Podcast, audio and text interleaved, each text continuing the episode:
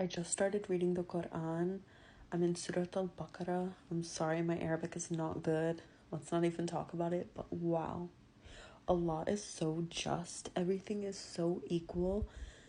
He's definitely against oppression, like 100%. I don't know why anybody thinks Islam is a bad religion. It's so beautiful, it's so just, it's so equal. And any question you have about anything is in here. SubhanAllah, Allah does not miss. He does not miss. Wow.